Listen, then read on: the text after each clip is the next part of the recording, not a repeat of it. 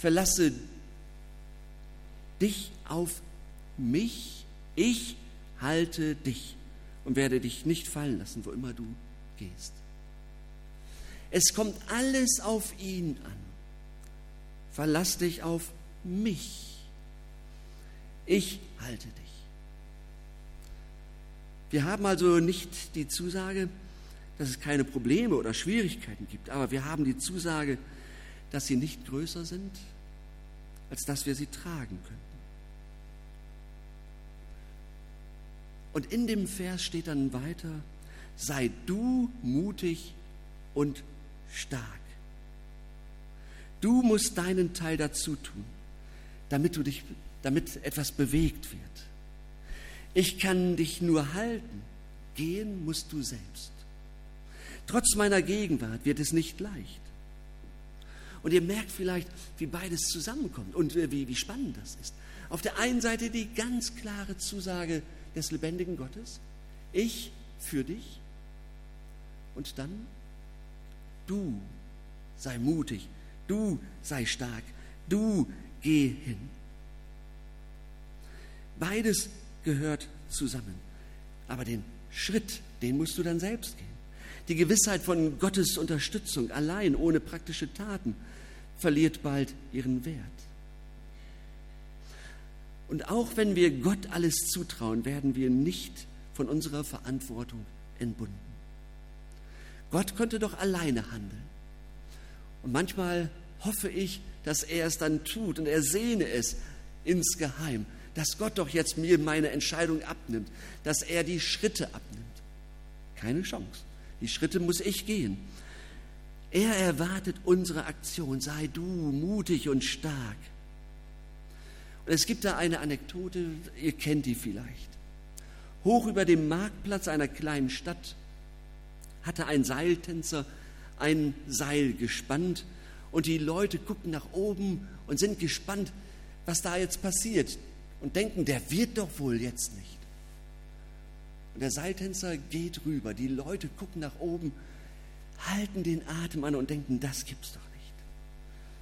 Und dann tritt er mit einer Schubkarre vor die Leute und fragt sie, glauben Sie, dass ich diese Schubkarre hier über das Seil schieben kann? Die Leute sagen, natürlich, klar. Und dann sagt er, würden Sie sich denn in diese Schubkarre setzen? Und würden Sie sich meiner Geschicklichkeit anvertrauen? Hm. Ja, man merkt, die Bereitschaft ist weniger und tendiert gegen Null. Angst steigt hoch. Und da meldet sich ein kleiner Junge und der sagt, ich, ich mache das mit. Der setzt sich rein, der fährt rüber, alles klar, großer Applaus. Hinterher wird der Junge gefragt, hattest du denn keine Angst?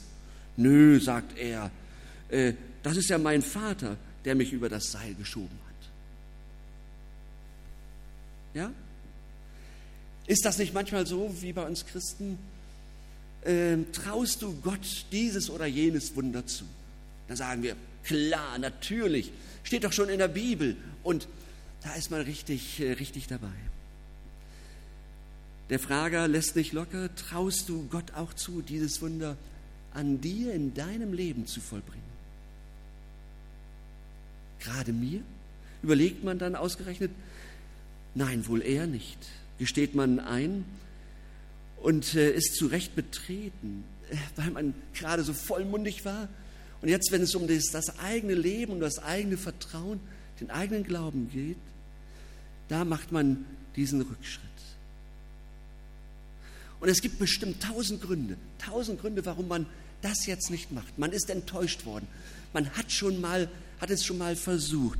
Man trägt vielleicht sogar noch die Verletzungen von dem, dass man mal enttäuscht wurde. Man hat immer wieder auch Gründe, dann zu sagen, ja, aber gerade bei mir nicht. Und wir stellen aber fest, dass die ganze Aktion des Jungen es war, sich reinzusetzen in die Schubkarre. Alles andere hat der Vater gemacht. Aber dieser eine Schritt machte alles aus. Das Vertrauen des kleinen Jungen aus der Geschichte wird aber erst verständlich, wenn man weiß, ach, das ist der Vater, Erst in diesem ganz speziellen Verhältnis zwischen Vater und Sohn wird dieses grenzenlose Vertrauen deutlich. Die werden das vorher geübt haben. Und ich weiß nicht, ob der Sohn beim ersten Mal genauso fröhlich gesagt hat, klar, da steige ich ein. Oder ob er es gelernt hat, seinem Vater ganz zu vertrauen. Schließlich, vielleicht durch viel Übung, hatte sich eben dieses Verhältnis aufgebaut. Ich weiß nicht, ob ich mich immer so in eine solche symbolische Schubkarre reinsetzen würde. Ich habe da auch meine Zweifel. Ich kenne mich ja. Aber ich möchte auch hören, dass Gott mir heute zuspricht. Ich halte dich fest. Ich bin bei dir, was auch passieren mag. Und wie viel Großartiges muss ich eigentlich erst noch mit Gott erleben, um einen weiteren Schritt zu gehen? Bin ich mir heute bewusst und klar, dass Gott mich trägt? Gott antwortet uns jeden Tag, fürchte dich nicht, erschrick nicht, erschrick nicht. Gott steht zu seinem Wort. In einer der Kirchen Spaniens, da hängt ein bemerkenswertes Kreuz. Das Auffallende an diesem Kreuz ist der rechte Arm des Gekreuzigten, denn der rechte Arm hängt herab. Und dazu wird von Generation zu Generation eine Geschichte erzählt. Unter dem Kreuz beichtete ein Mann in aufrichtiger Reue seine zahlreichen schweren Sünden. Und der Priester sprach ihn los von den Sünden. Zwei Wochen später kam der wieder und beichtete wieder und schon wieder bekam er die Lossprechung, aber diesmal sagte der Priester ihm noch, ja, bemühe dich jetzt, äh, diese Sünde nicht mehr zu machen. Und dann kam er immer wieder und immer wieder und immer wieder dieselbe Sünde. Und der Priester wollte ihm diese Lossprechung nicht mehr zusprechen, weil, weil der Priester zweifelte an dieser Echtheit der Reue. Und in diesem Augenblick hatte der Gekreuzigte seine Hand vom Nagel gelöst und zeichnete über jenen Mann das Zeichen der Erlösung. Und dann wandte Gott sich, Jesus sich an den Priester und sagte, du hast dein Blut nicht für ihn vergossen, aber ich. Ich lasse dich nicht fallen und verlasse dich nicht. Und das gilt heute und in dieser Woche. Geht mutige Schritte. Gott geht mit. Amen.